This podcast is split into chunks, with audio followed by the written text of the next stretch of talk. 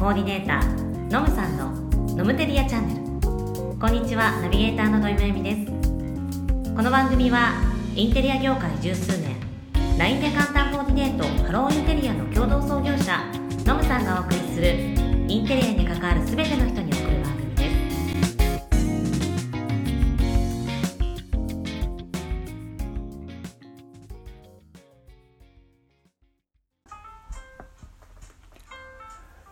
どうもこんにちは、のむです。さて、えー今回は第7回西洋のインテリアの歴史1導入編と題して、西洋のインテリアの歴史についてここから何回かに分けてお話ししていこうと思います。まあ、前回まで日本の歴史をぶわーっとこうまとめて、ちょっと長い、えー収録を作ってお出ししたと思うんですけど、まあ、西洋は結構細かく、えー分けて、でいろいろ様式だったりもあるので短いものを数作っていこうかなと思ってます。でまあ日本の歴史と比べるとやっぱり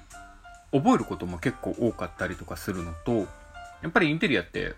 西洋の歴史がベースになってるって言っても過言ではないのでそういった意味ではちょっと深掘りして、えーお話をしていければなと思ってます。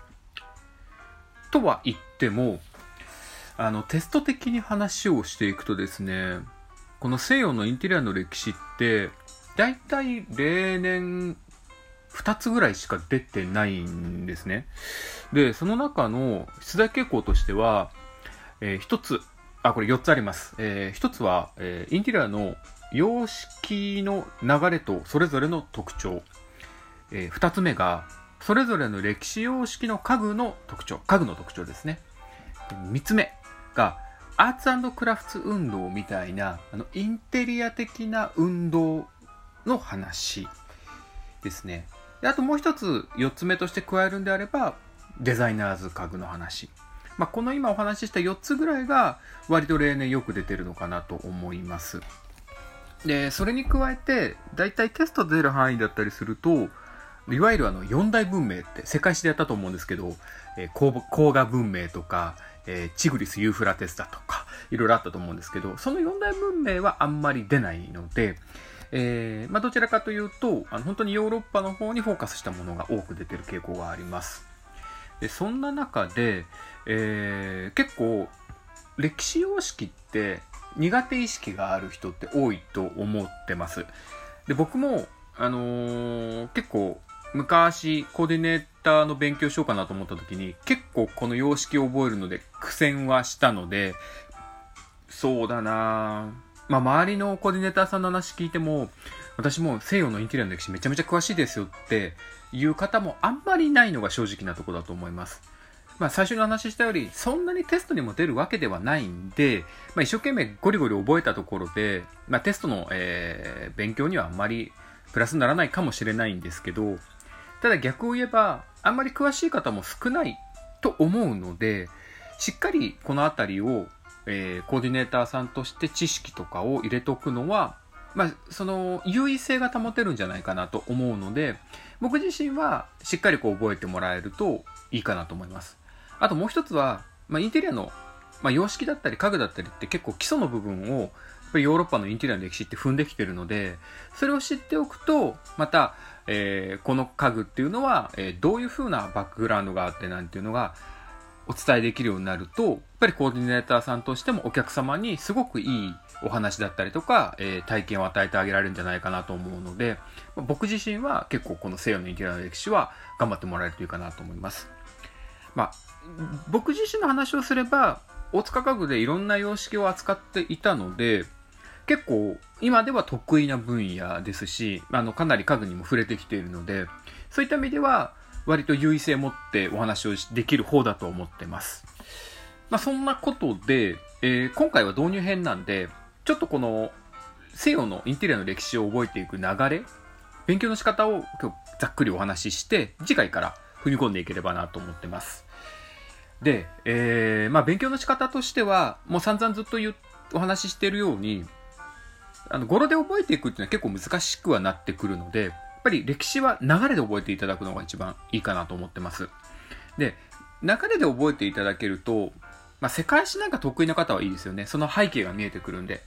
で、流れで覚えていただければ、例えば、えー、バロックって、どの様式の次ぐらいに流行ったなとか、そういうのがすごく覚えやすくなってきます。なので、一つは、えー、語呂合わせでもいいんですけれど、まずはきちんと歴史背景を踏まえた上で流れを覚えてもらうのがおすすめです。まあそういうふうな、えー、お話をしていこうと思ってます。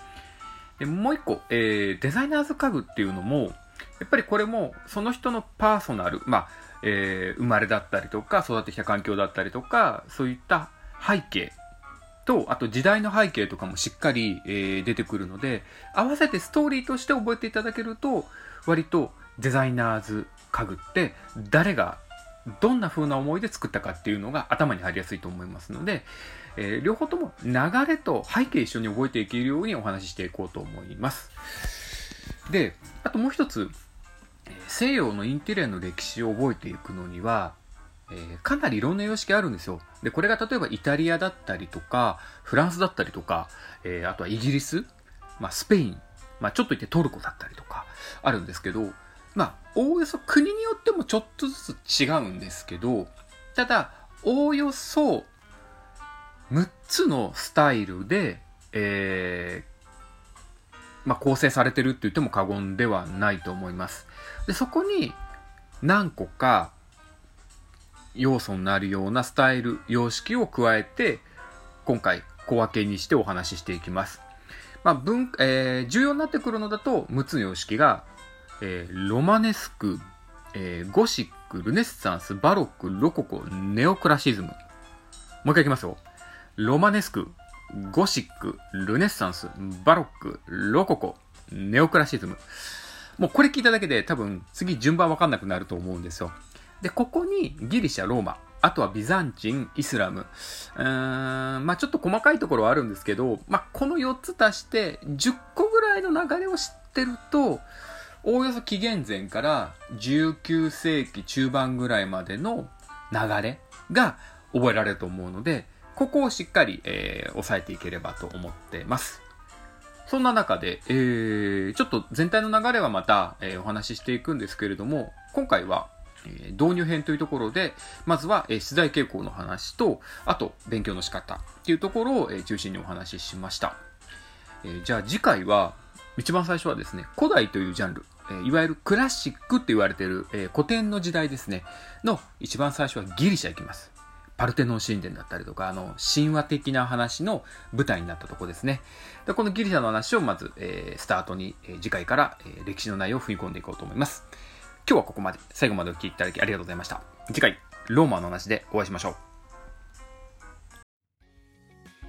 インテリアであなたの暮らしを豊かにしたい。この番組は、インテリアのコーディネーターのむさんと、ナビゲーターの土井めぐみが